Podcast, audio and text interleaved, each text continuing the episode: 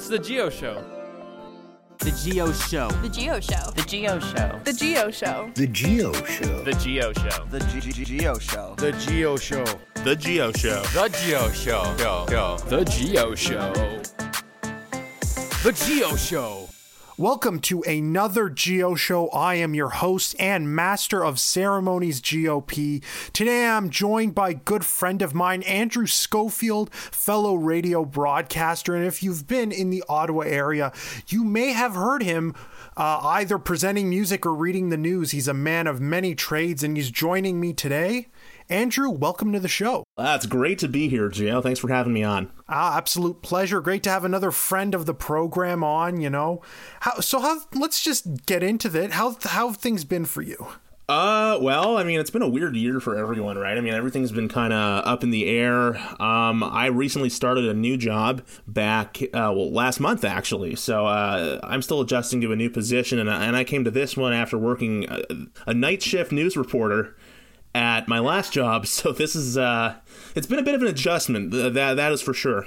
So to kind of give a bit of an introduction, I basically alluded in the intro a little bit. You were the uh, nightly news writer for, um, I guess I guess I'll name drop the studios. Uh, one of uh, CFRA, which is a local news joint here in Ottawa, and you've a- you were actually on the grind. You were you joined them straight while you were in the program, went straight there, which is quite admirable. But uh, big radio guy. But let's let's kind of jump into that. How'd you get into radio? Well, how far back should we go here? Um, well, As far as we can go, t- turn it back, man. Okay, well, let's go back to my childhood. Like, dead serious here. Okay, so when I was like about, I would say about four or five years old, I really got into uh, recording just stuff off the radio and making mixes and just on cassette tape. And I used to wake up very early on Saturday mornings or Sunday mornings, I think it was, and I'd pop a blank tape into my tape deck that I had, just a little RCA thing, and I would record um, the Sunday morning oldie show off of Magic 100. And um, I have, I, and I, I just love documenting uh, these broadcasts, and I would play them back and listen to. Uh, the song, like whatever songs were playing, and uh, I captured a bunch of the commercials from that time period. Uh, some of the newscasts too got in there, so they're kind of these little time capsules that I have. So that was sort of when I first really got into listening to the radio. Uh, and when I was, I think, about six years old or five years old, I got a gift for Christmas, and it was uh, this little cassette deck, and it came with these two alligator clips that like on a wire that came out of it, and you would connect it to a piece of metal uh, so I would use like uh, in in my, my, parents' house they have these uh, they have these like door uh, these window cranks and the window cranks are made of steel. So I just hooked them onto that. Uh, and sit in the living room, and I had a little microphone that came out of it, and it would use the signal from the metal to uh, essentially broadcast what was in the microphone out about 40 feet. So if you're within 40 feet of that thing, you had a little pirate radio station you could pick up, and it would be me talking. Nice. And the whatever tapes I wanted to play it was like a single cassette deck, no noise reduction on it at all. But it would, yeah. So it, it would play. I could play tapes on the air, and I had like a little pirate radio station going. Um, yeah. So that was sort of when I first my first venture into radio. I first went into like actual broadcast radio uh, when I was at Ottawa U, uh, the University of Ottawa. I think is the. I never know. Is it Ottawa U or U Ottawa? I think it's U Ottawa. I always say Ottawa U, but that's wrong. Yeah, yeah. U Ottawa. I was a freshman and I was studying uh, c- communications. And while I was studying communications, I realized there was a campus radio station, uh, CHUO. And, uh, you know, I just went in there. I walked in there one day and I was like, hey, uh, can I help out a little bit here? Is there anything I can do? And they were like, yeah, well, we need people to help file the incoming music that we get on the the CDs and records that we get sent in. We need someone to file those, so you can file them and put them into the playlist. If you like what you hear, you can put it on. It was very uh, open concept, which is cool. And then it got to the point where I eventually got my own my own show uh, called the Vinyl Vault, and the Vinyl Vault was. I would just go in one afternoon to their music library, which was a it's the old school music library. It's a room probably about the size of like a basement room, just filled with records wall to wall on these shelves that could move. And I just picked records that I thought were, oh, that's interesting. Let, let's put that on the air, or something that I knew that I wanted to play and I could find. And I would put these these shows together, roughly based around themes and how I could get these these records to all tie in together. And so that was sort of like that was sort of the brainchild of what I came up with as like an 18 year old undergrad, and that and it, it was really fun. I loved it, uh, and that and, and then I sort of realized I, I ended up I dropped out of uh, the University of Ottawa, and I spent a year just working and living on my own, just doing my own thing. When I was about 20, and then I was like, okay, well, I want to get, I want to actually have a career. So I looked in. I looked into the radio broadcasting program at Algonquin College well, that's uh, the rest is history. I, I, thoroughly enjoyed the course, and yeah, I managed to land a job in Ottawa before I'd even finished the program. So I'm very grateful for that. Wow. So I want to. I'm going to jump back a bit. That was an amazing story, but I'm going to jump back to. Uh, first off, I want to talk about that. Um, that pirate radio. I, I love I love stuff like that. You know the pirate waves and stuff. Um, I know a lot of people. I hear stories of a lot of actors and stuff actually starting out like that too, having their own little performances and shows and stuff. So that's that's really cool. With that, what was it like kind of getting that exposure? What was it like that feeling like thinking that you were kind of like broadcasting yourself? Oh, well, I mean, I was a kid. Um, I, I just thought it was cool to be performing in a way. And I've always been sort of into performing. Like, um, you know, I've been in a couple bands and I've played some solo concerts just as a guitarist and stuff. And I've always really been into performing. So um, I, I, guess that was sort of my first. I would say that was probably my first venture actually into performing was being able to run this little forty foot radius radio station. And kind of jumping from that, you got the your radio show at uh, CHUO. How did that start out? Was that something that uh, somebody recommended? Hey, man, you should start a show, or was that something that you thought maybe I can do something here? Because of course, that's that's a very cool format. You know, playing stuff from vinyl records, and of course, I've heard about. I've I've never unfortunately had the chance to ever see it. I hope one day I do get to see it.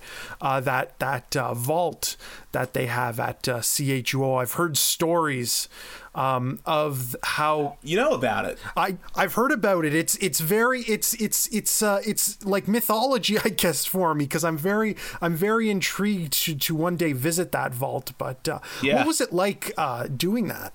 Well, it was it was. I mean, I was living on my own at the time. Uh, I lived in, in Lower Town in a little apartment, uh, and I I really liked the fact that I could really tap into my creativity. Right, I could really make.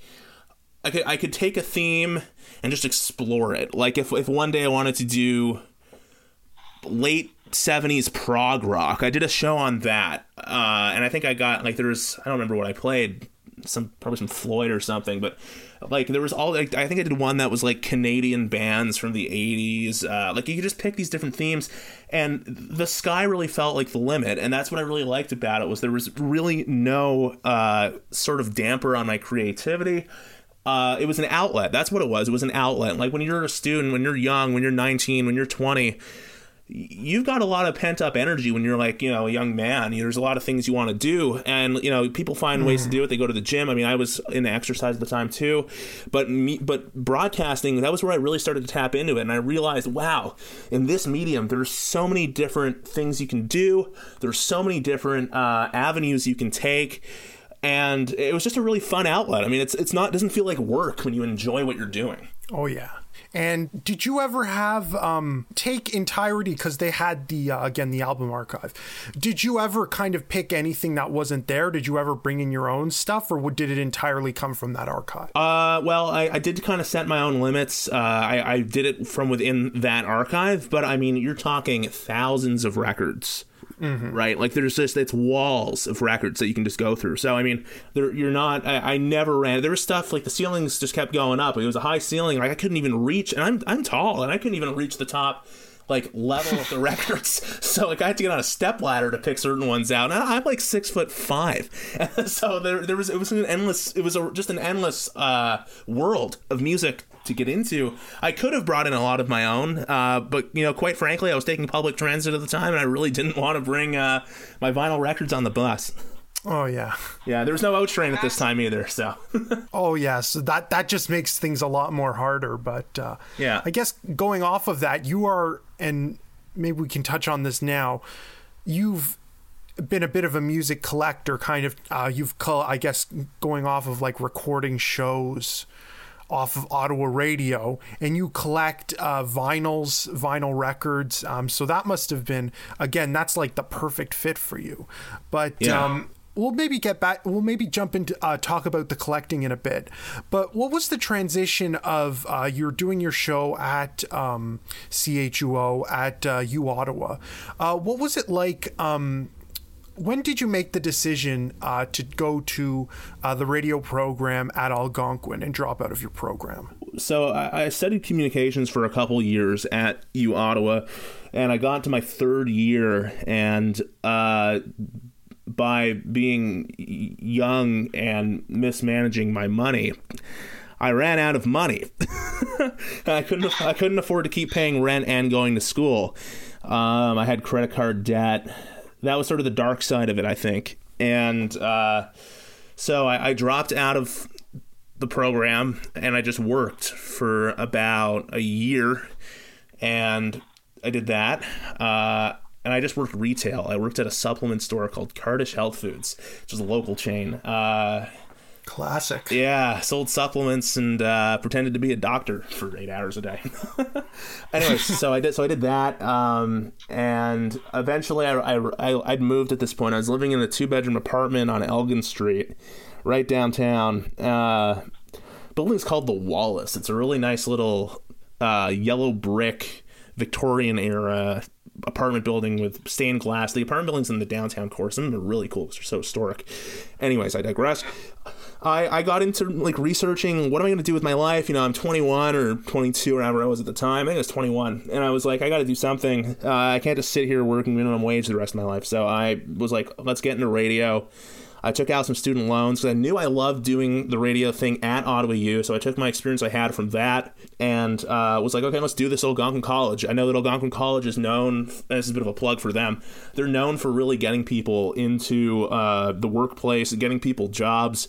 So I thought, let's take this route and see where it goes. Uh, and so there was a year where I just sort of like, I, I had my, my sort of um, my, my my early twenties crisis where I joined a band with some friends and just worked a crappy minimum wage job. And you know, I, I, I struggled. I mean, I, I, ended up having to get bailed out of debt a couple times, but uh, it, really helped sort of like build me. And then I, I moved back in with my parents. You know, the the, the prodigal son story, and I and that's when I went to Algonquin College, and that's when I really got into radio, and I put my nose to the grindstone. I really got into the whole broadcasting thing, and um, and then I was just dead set. I knew I loved it. I actually originally entered TV broadcasting, and uh, I transitioned into radio, and because radio I knew was where I wanted to go. I don't know why I signed up for TV. Um, but anyways, yeah. So the, there was sort of like a one year span of like not really doing much, but just doing a lot of like personal stuff, and then I applied myself again and went back to college and I, I never looked back. I mean, this is the trajectory I've got my life on, and I love it. And uh, jumping into the program, now you've already mentioned before you had the experience with uh, CHUO. What was it like jumping into the program? Was it uh, intimidating? Was it because I know with with that there's like I don't was it different? Was it kind of like you learned things at uh, Ottawa at U Ottawa that were different to how they did it there? What was it like? Was it kind of a bit of a culture shock or no? Oh, I mean, Algonquin College was just so much more intense. I mean, because when I was doing it at Ottawa U, that wasn't for credits. You know, that wasn't that wasn't a class thing. That was just that was volunteer. I did that just because it was for fun. So it didn't matter how well I did. Like it was just sort of me like messing around in the studio. But when I went to Algonquin, I was actually in college for radio, and I had I had to do well. And so uh, I just really, yeah, I would say that it was a little intimidating. I remember my first time going on air. Um, it was uh, Sar- it was uh, what's his name? Sarkeesian. Sar- Sarkazon. What's his name? Do you remember Sark from the? Uh, Sarkeesian, yeah. Ri- uh, is it Ryan or one second? yeah, I can't remember his Mike, name. Mike, Mike Mike Sarkeesian. Mike, I'm sorry I forgot your name if you're hearing this. Uh, um, Mike Sar- Sarkeesian. He was my uh, he was my my student mentor uh, at, at the time, and he was sitting in there with me when I went on air for the first time at, on CKDJ, which is Algonquin College's radio station on the FM dial 107.9, and I froze. That mic went on, and I hadn't I hadn't been on the air in over a year, right? Because I, I was at Ottawa U a few years before that, and, and like I hadn't been doing anything broadcast wise. I was just doing a totally. I was just working retail, and um, I, I froze up. I think I almost cussed on the air. I'm very happy I didn't. Uh, he was because I, I panicked, uh, but you know, with practice, it got better.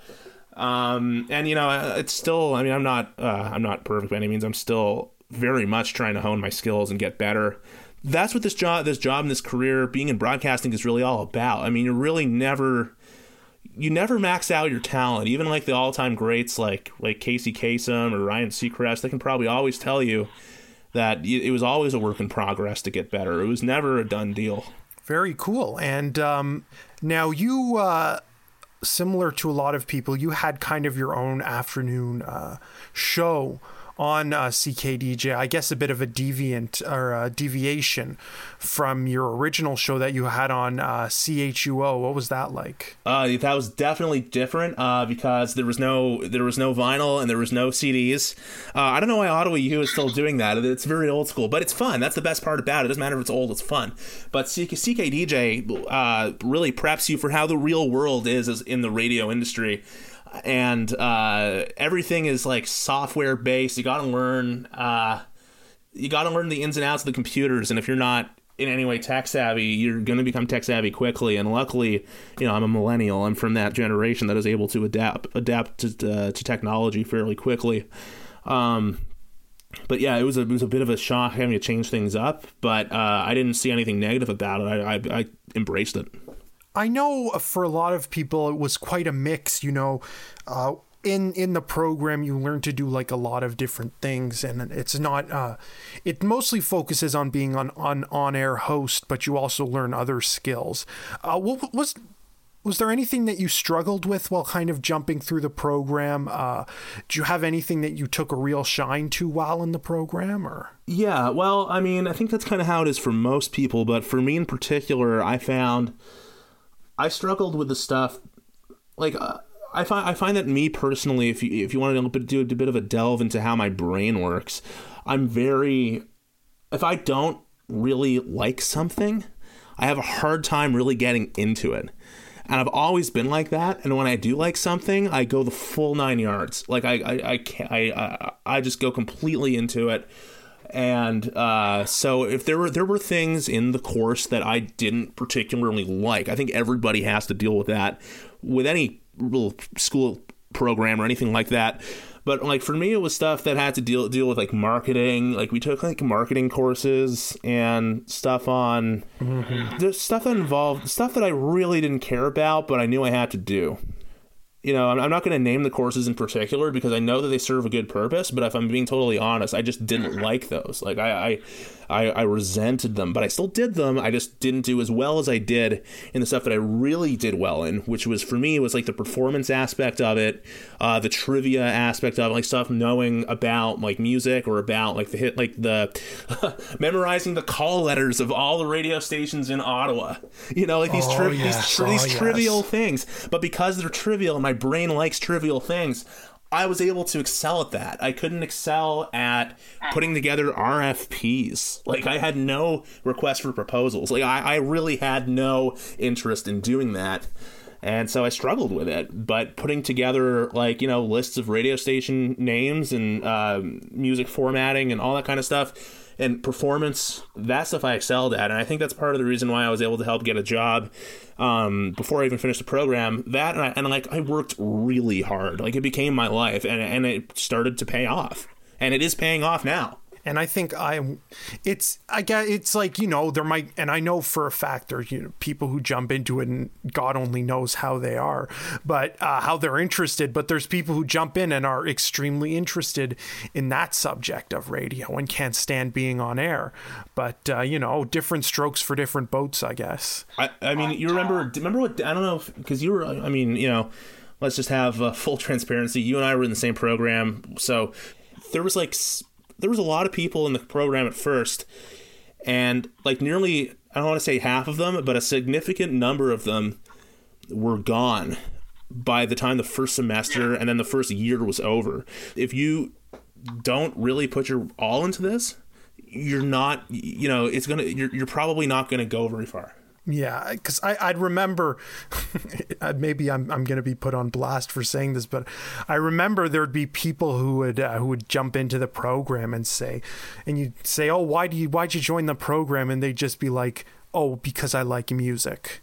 Like no intention to be a radio host, just I mean, I like music. same so. though. To be fair, but Yeah, that's part of the reason I got into it. I mean, the reason I got into broadcasting was because I like music. I like you know entertainment. Yeah. I like that kind of stuff. I'm passionate about it. But yeah, I mean that you need to be a little more three dimensional than just that. exactly but you know uh, and it was it was crazy just kind of like you know slowly and I don't know if I can even talk about this will be maybe for the extended cut but it was almost a bit depressing slowly seeing the class size decrease and seeing people you saw on a daily basis and like you were just you kind of you got a bit depressed but also a bit determined because people you talked to would just be gone and would just like you'd see them and it'd be like just depressing and you just find out oh where's so and so and it'd be like oh he dropped out. Yeah, I remember that. he's he's moving away and it would be just so depressing because it'd be like there was a smiling face you saw every day and that person's gone but in a way also what happened it also brought people it became more of a tight knit program like more people came together like it was it was more of it felt you know even though it felt more like a workplace like at an actual radio station just because of how how kind of like things were run and how everybody was like on a basis of knowing each other and probably something you can't get in like larger programs Yeah, that's dead on. because there's so many people That's dead on. With our program everybody know who everyone was there was not there was no one really going i don't know who this person is so that's something i'll always really appreciate A hundred percent. Uh, I, I I completely agree, and um, I think talking about watching people drop out of the program, I think part of that, one of the feelings that it definitely gave me was a sense of anxiety, and like I, I'm a bit of an anxious person uh, to begin with, um, so I would get these feelings of dread. You know, these feelings of, oh man. Why is this person gone? Do they know something that I don't know? you know, like, uh, is, is there something that's, you know, what's going on why are they dropping out like um, but you know i mean you got to just develop a sense of uh, self-assuredness in a way Oh yeah, and it's just you know it. I guess it's just a case to be more determined. You know, I don't want that happening to me, but it's uh, it would it was it's it's a it's a mixed bag of feelings when that happened. But uh, for sure Um, from the program, you jumped to uh, doing news, and uh, I remember when that happened. You know, we were still we were cl- we talking on a daily basis.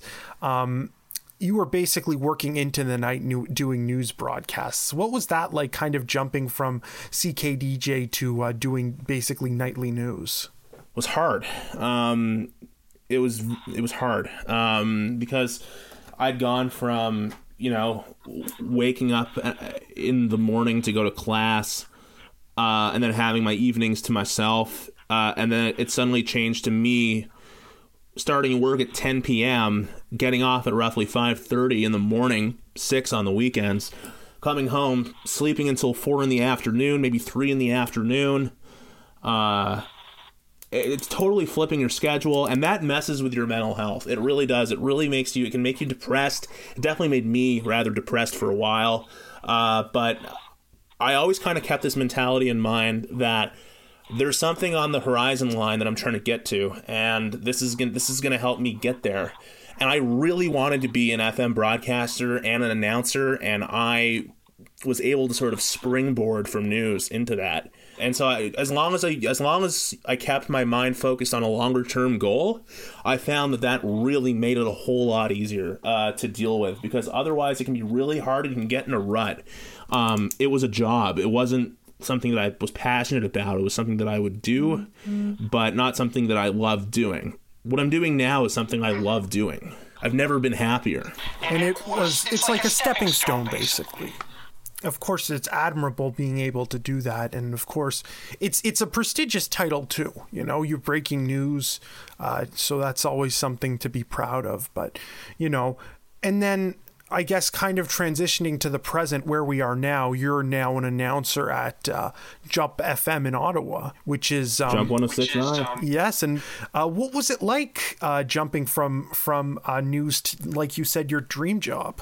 Well, um, you know, I mean, there, there's what so uh, what I do in this job, uh, it's it's more than just on air. I'm, I'm a bit of I'm a bit of a jack of multiple trades here, and I I also produce the morning show, um, which which is Brooke and Jeffrey in the morning, um, and I, I I produce that for the morning broadcasts, um, and then I also do the on air show. But the tra- the big transition for me, of course, is flipping your body clock to being able to wake up at 4:30 in the morning to go and do the morning show at six, you know, and be able to function properly and drive and like. D- uh-huh. you know, just be, do normal things, uh, and you, once you flip your body clock and you're able to do that, I'm still kind of doing it. I mean, uh, I only started doing this about a month ago, so I'm not 100% there yet, but I think I'm getting there. Um, but the big transition as well is like also realizing that, you know, in FM radio, you can be so much more expressive when you're in news. And look, I don't mean knock news. There's nothing wrong with news. If there's any young broadcasters out there listening, do what I did, get into news, and then you know you can use that to go other places. You know, you have to, you have to not look at it in this like I'm going on a bit of a, of a digression here, but you you you got to look at it not so much as like the short term. I'm not enjoying this. This isn't what I want to do. Maybe it is what you want to do, but if it's not, you you can you have to look to the future. Always keep looking to the next the next goal that you're setting for yourself that you want to get to. Um, and that's what you can use uh, th- these jobs that may not be as appealing to you at first to get to those jobs where they are more appealing. But so like news radio is like very much it's the facts. This is happening. Be objective. You talk like this and you present the news as it is. You know, you really just sort of give a straight read. But when you're doing FM radio, well, when you're doing FM radio, you can kind of liven it up a little bit and have some fun, and you can you can you can really just sort of like get into this you can be more expressive. And, that, and, that's the big difference i found for me was going from being like restricted and kind of rigid and then all of a sudden getting into oh yeah you can do that. Oh you want to have someone call in? Yeah do that. You know you want to get them on the air? Yeah you decide if you want to put it on the air. Like there's so much more freedom i found and that was like that was a big adjustment for me. I'm like how much can i take before i take too much you know i'm like put can i can i push the envelope a little bit Um, but it's more just adjusting to like those changes in dynamic, and of course because it's, we're in COVID, it's COVID nineteen, the pandemic. As we're recording this, it's there's no other real colleagues there. I mean, I, you do. I mean, I do see a couple people that are in the building, but I don't see. You know, the our our management's working from home, and all like so. We're kind of left to our own devices a little bit more.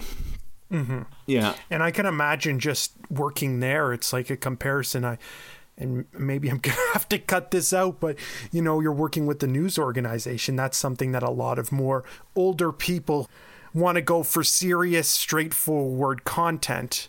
And then you've got the music station, you know, it's loosened up, it's fun. The whole kind of demographic is being fun and getting into the music and stuff. So it's like you've got two different things to work with. Yeah, I don't want to get into my like the politics of the workplace because like that would just sort of be my interpretation of it and i don't want to inf- i don't want to speak out of line on that issue. But i do think that like when it comes to news uh it's just it's more regimented. It's a different field. But hey i mean the more jobs you do the higher your skill set becomes and the more expansive your skill set becomes so yeah it's okay like it's, it's more conservative doing the news is conservative you you have to do things a certain way there's a there's a formula to it doing FM radio is more liberal. It's more this is an open concept.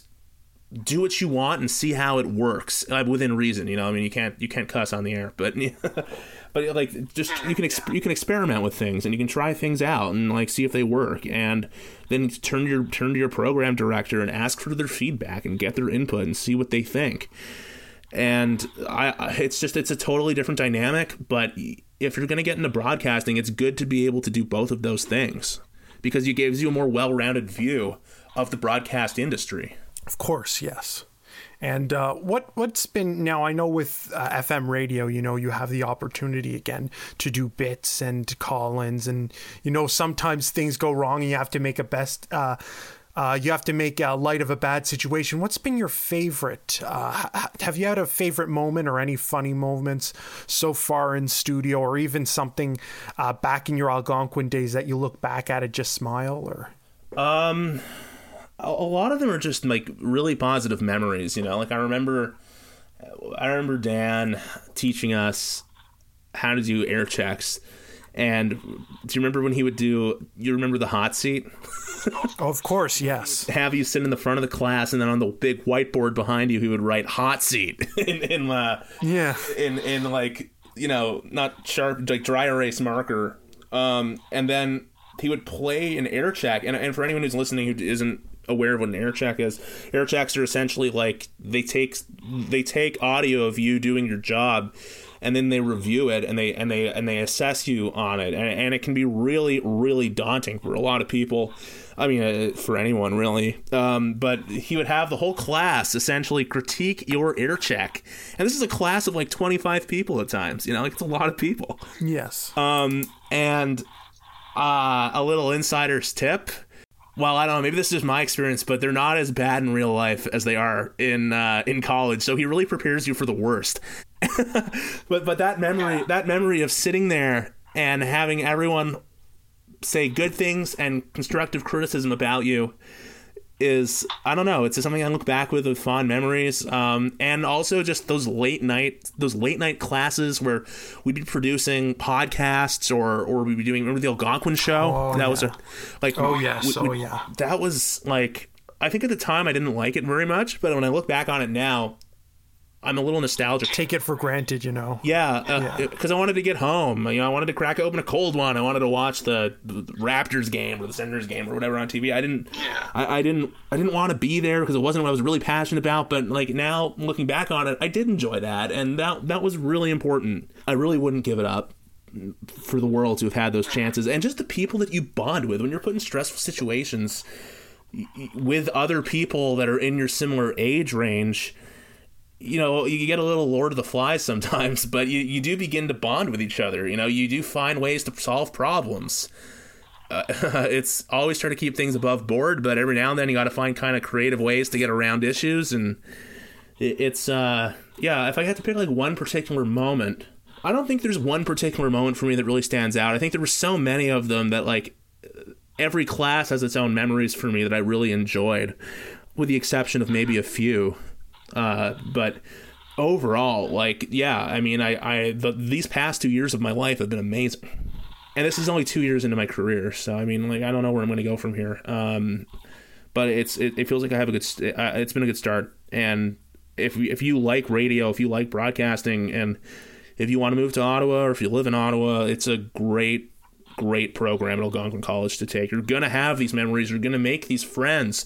Um, but it really helps. It, it really helps if you're passionate about it. That that's what really makes a difference. I find. Of, of course, definitely, and it's it's such it. You look back, well, you have kind of a feeling like what you were saying during the program that you're just sometimes you have those those moments where you're just there and you're just kind of like you hate it but then you're kind of looking back on these moments. Like i i yearn to kind of be back in the studio to actually do stuff you know? It, it feels like such a like you, kind of I, I think back of it now and it's almost like thinking oh what if i go to algonquin? It's kind of like forbidden. It's closed off. It's locked up. Uh, and it just feels kind of like you know back back like literally a bit more than a year ago you just kind of park yourself there whenever you want and just hang out in the newsroom or if no one was on air you just jump in and start doing on air stuff. And I just miss that kind of you know freedom of being there and just like and like what you were saying with the program and it just feels like such a different uh such a different kind of moment now. So yeah it's weird. It's um, it's kind of like when you like I, I live really close to my old elementary school, and like sometimes when I like I, I'm a, I'm a jogger, I like to run, and sometimes I'll, I'll run I'll run by my elementary school, and I'll and I'll look in the windows, and I'll I'll look in the doorway, and I'll I mean obviously not when school's in session, like on the weekends or something. Uh, just, just just to look just to look in the hallways uh, and and just sort of have that that nostalgia you know nostalgia I think it comes from a Greek term that, and I could be wrong on this, but I think it comes from the idea it's like a combination of two terms meaning to come home and to feel sadness. And I think that there's sort of the sense of I had this and this helped make what I am today, but I can't go back there. Yeah. and there's a sort of beautiful sadness in that that hits you and um, it happens with this with the, with the Algonquin College program too. I mean, I can't tell you how many nights I've you know I've I, I I like to stay up late when I can, and I'll just go through old photographs and I'll just look through these old pictures of us just by myself and the things we were and look at us in the studio together or in the classroom or like there's I like reliving those memories as much as I like making plans for the future. And if you can do that, you're living a good life. Man, you know, nostalgia's one hell of a drug. It's uh yeah, it's an experience for sure. Um it's even like I mean it's like that with anything, you know? I, I get nostalgic for my old apartment, you know? I get nostalgic for my friends who have moved away and I haven't seen in years. And uh, that's that's part of life, though. I mean, this isn't just uh, that's not just a broadcasting thing. It's not just a career thing. That's just a life thing. It's how it's it's it is what it is, as they say. But uh, hopefully, you know, it's it's a memory. It's a memory, I guess. Yeah, absolutely, absolutely. Anyway, before we make things too depressing, um, I loved. I want to flip this around for, I guess, our final bit of the interview. Sure. Um, as I mentioned before in a, in a lot of other interviews, I just love talking about people's interests, about what they like, and you know, because I feel everybody has kind of an interest that kind of brings out them. It's almost like them. Uh, as weird as that sounds, I didn't word that right and I didn't script it right. Anyway, um, as we went through before, your passion is kind of music and uh, was radio. And uh, as as kind of going back to the joke I made earlier, the I like music. You really like music, but um, you actually collect vinyl records, and uh, I guess as mentioned before, you have a I, I would say a pretty big collection of uh, vinyl. I know we've had some previous uh, music collectors in the show, particularly CS one eighty eight. Uh, from an earlier episode of season two, uh, but what was it like for you uh, kind of when did you because you mentioned you started with cassettes when did you get into vinyl and uh, how did the collection kind of go from there So uh, that that's a bit of a funny story. So when I was about, I want to say I was probably about eleven years old, my basement flooded of my my parents' house. That and and so it was a carpeted basement too. So that's especially not fun. Uh, but anyways, it, all this stuff had to come out of storage, and a couple of things that came out of storage were, were boxes of my dad's records in his record collection. Because like you know he was he was my age in the nineteen the late 70s early 1980s and so he had crates of lps um, and so i didn't have a record player at the time so i would just like go through them and just sort of admire them and just look at them. And because i was a curious 11 12 year old boy i was just like looking at these things and like there's so much different. I had CD, i had a big cd collection at the time. I, st- I still do but um, records are just more fun and i just thought they were really cool. And I, I, I really wanted a record player eventually so i could play these things that we had in the basement. And um, for christmas that year i asked for one and my grandfather got me an Emerson brand all-in-one turntable from Sears, and uh, you know, not not the greatest of quality, but that's okay because I was 12 years old. I didn't really deserve something of great quality because I'd probably break it. Uh, but I could, but it, it could play third. It could play LPs, 45s, and 78s, which is kind of cool. Um, but like 78s, for anyone who doesn't know, are those really old ones from like the 1930s, made of shellac that'll shatter if you drop them on the floor, and they play really fast, really fast speed. Anyways, uh, so I could finally listen to all these records that I found, and I was like, oh, this is awesome.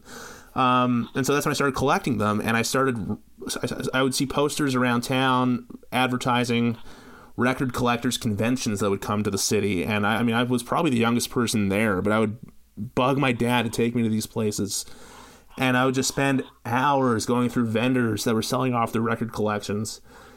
And um, I guess that's where it really started was when I was probably about 12 years old wow. So it's uh it's grown. Oh yeah. Oh yeah. I can't uh there's too many of them to keep in like you know one small area like my bedroom or like in my living room. Like they have to be spread out around the house.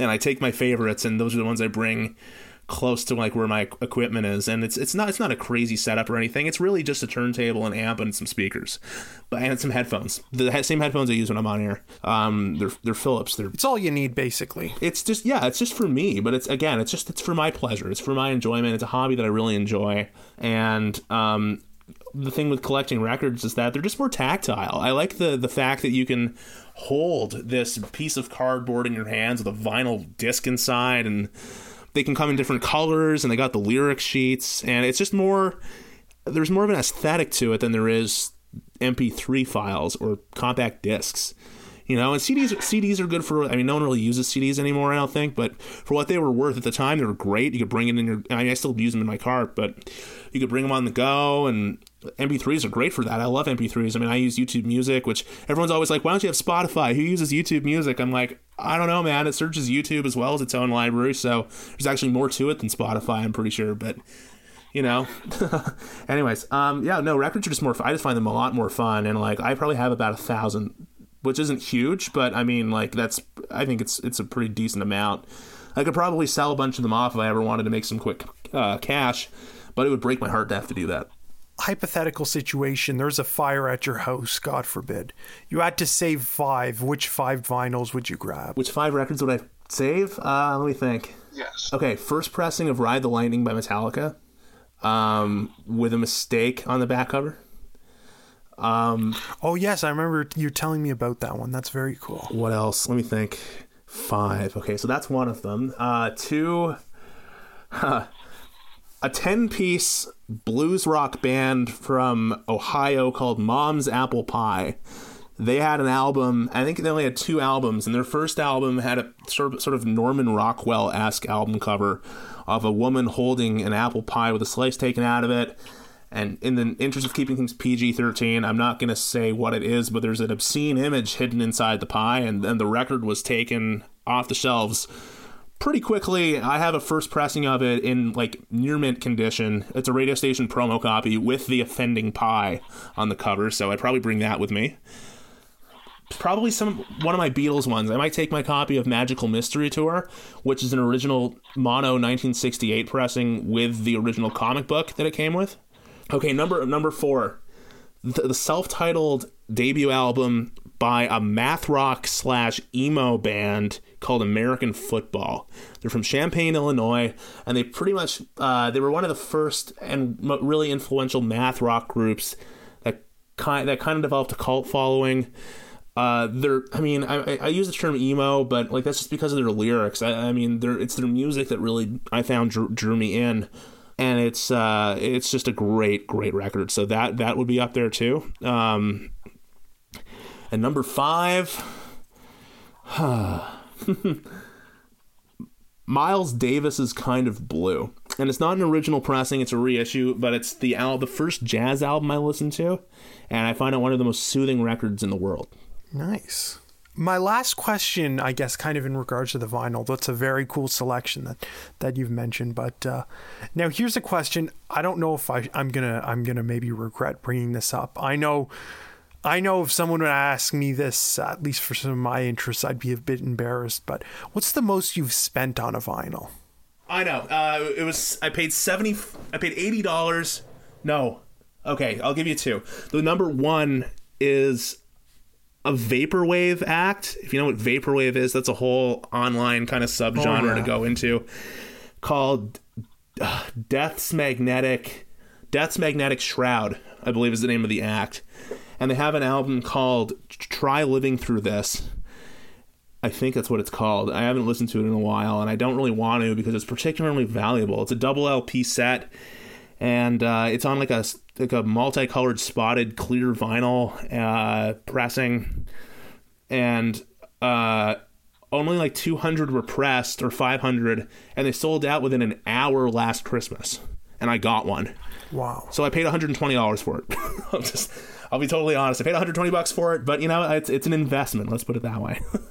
and uh, second to that would be a first pressing of Frankenchrist by the Dead Kennedys with a uh, rather disgusting poster that it came with uh, that was banned. I think it was banned in the United States. I don't think the Canadian one was banned, so it's probably a little bit less valuable.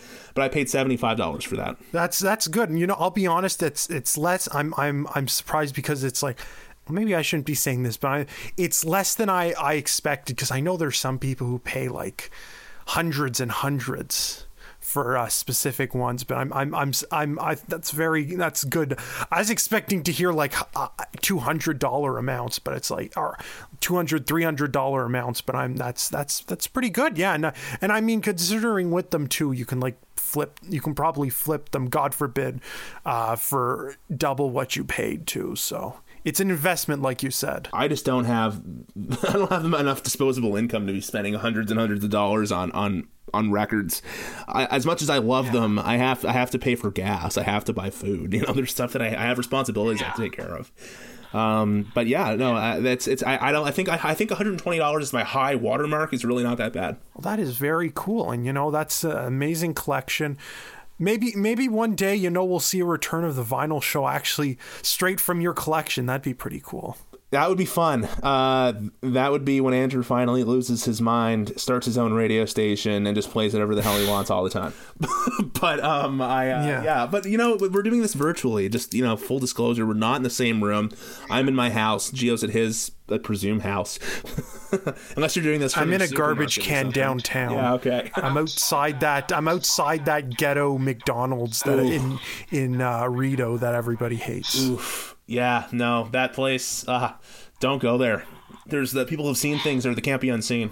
I don't know how I'd even describe that. Maybe I should have brought it up, but it's just literally like possibly the worst McDonald's in Canada. Dude, we could do an entire podcast on that McDonald's. Like, I've been to some sketchy McDonald's. I've been to one in Montreal that was pretty sketchy. One in Toronto, uh, but that one takes the cake.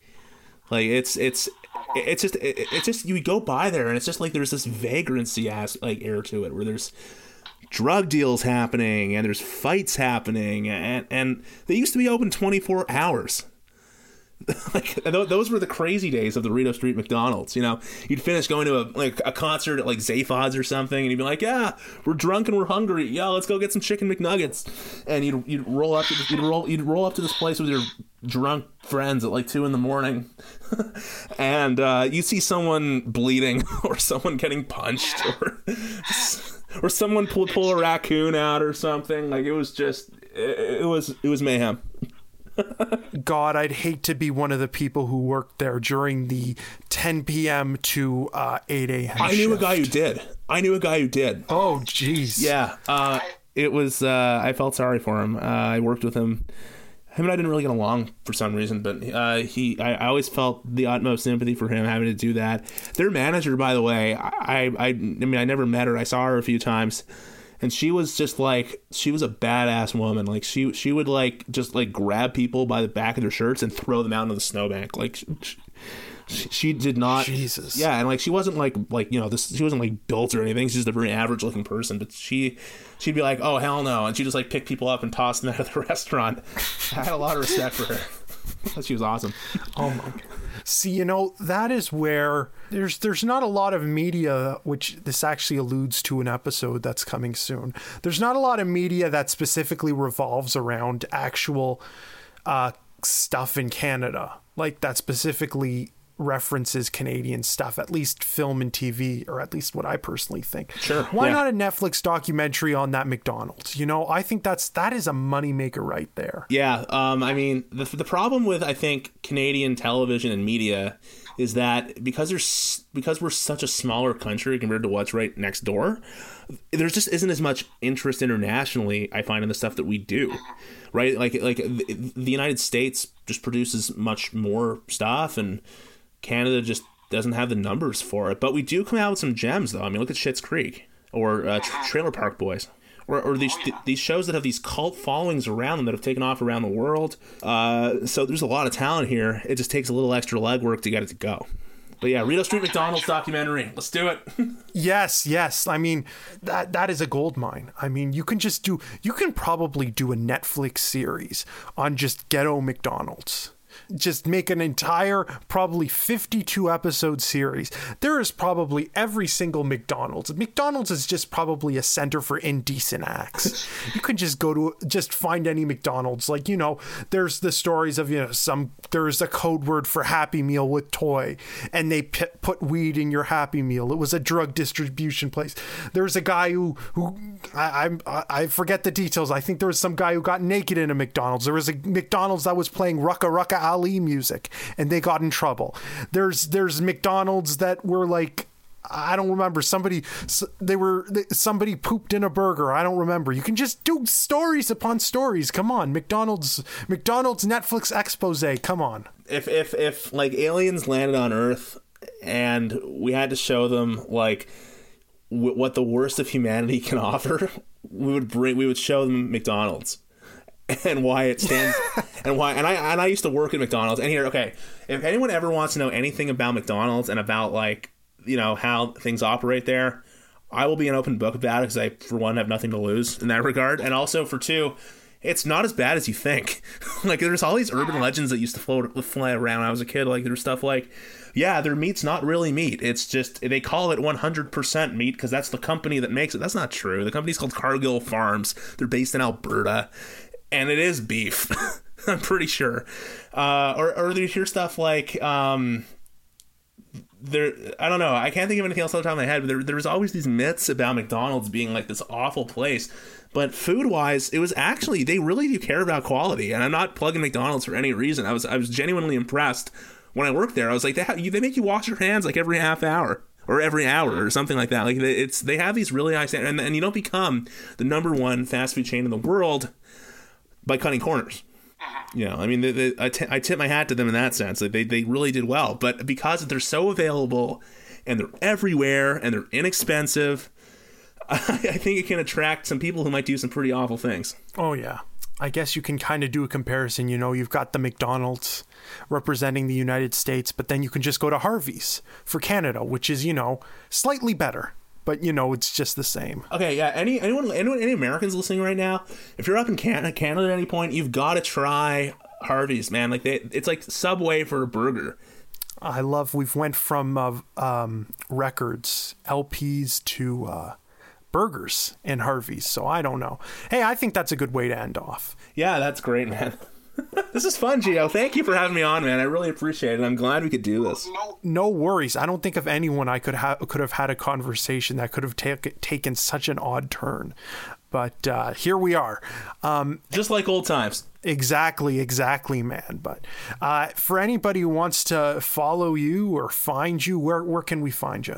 Yeah, so Instagram, it's at Drew on your radio. Uh, and of course, you can hear me weekends on Jump 1069 here in Ottawa, Ontario. Or uh, you can stream me online at jumpottawa. or jumpradio.ca. Um, you can also, uh, I, I have a personal Facebook page okay, I'm not going to give that out. Actually, uh, we'll just we'll, we'll, just say Insta- Instagram Drew on your radio. That's where you can find me at. Give me a follow. Hey, I might follow you back. And you know, and, and, and another thing I want to say just before this all wraps up, if you're a radio student and you're into broadcasting, come to me. And if I and I will, I want to help you however I can. With in terms of like if I can critique your demo tape. Uh, if I can give you advice on the industry, and I mean, I am not a, a guru of this at, by any means, but I've been able to see several uh, sides of the industry and work within them. And I'm only 25, so I can relate. I can relate to you kids. you know, like I, uh, please come to me and I'll help you and I'll, I'll, I'll try to make your lives a little less hectic because I know what it's like to feel like you know confused and to not really know what you're doing. But like we need to have each other's backs in this industry. It's really important to make friends, and I'll be there for you he can relate to kids because he's not a boomer yet. Not yet. Give me five years and I'll be a 30 year old boomer. Thank you for listening to the show. Andrew, it's been a pleasure having you, another friend from the radio program. Uh, for anyone who's interested in uh, following the Gio Show, you can find it on Facebook. Simply just search the Gio Show. Uh, it should be the first results. I'm on Instagram at the Gio Show Official. And just for when you're searching that up, it's Gio with an I, G I O, all one word. You can find me on Twitter under P E T T I underscore Gio. It's uh, petty underscore Gio. That is petty with an I, not a Y. I am not that petty. And you can find the show on Spotify, Apple Podcasts, Stitcher, although I don't think anyone really even uses Stitcher, to be perfectly honest. And uh, I, I've always wanted to make that joke on uh, SoundCloud as well. So thank you for listening. Thank you, Andrew Schofield, for joining us on the show. Anything you want to say before we go? Uh, that's it. Uh, you know, listen to this guy's podcast. He really goes in depth, and uh, he's very approachable. Uh, Gio, Gio's a good guy to have in your corner, and he's also very passionate about radio, just like just just like me. We're two we're two people that you can approach. Thank you, and I appreciate. Hey, I appreciate that. That uh, that's the nicest thing I've heard about the show. But thank you very much for listening. It's been a great episode. We'll catch you next time. Bye. The Gio Show. Gio Show. The Gio Show. The Gio Show. And if you're looking for a good hands off coffee experience in the Ottawa area, look no further than the Daily Grind Coffee Company. All their brews are made by machine, no human contact. Since 2018, Daily Grind Coffee Company has been providing Starbucks quality coffee at a Tim Hortons price. Find them online at thedailygrindcoffeecompany.ca.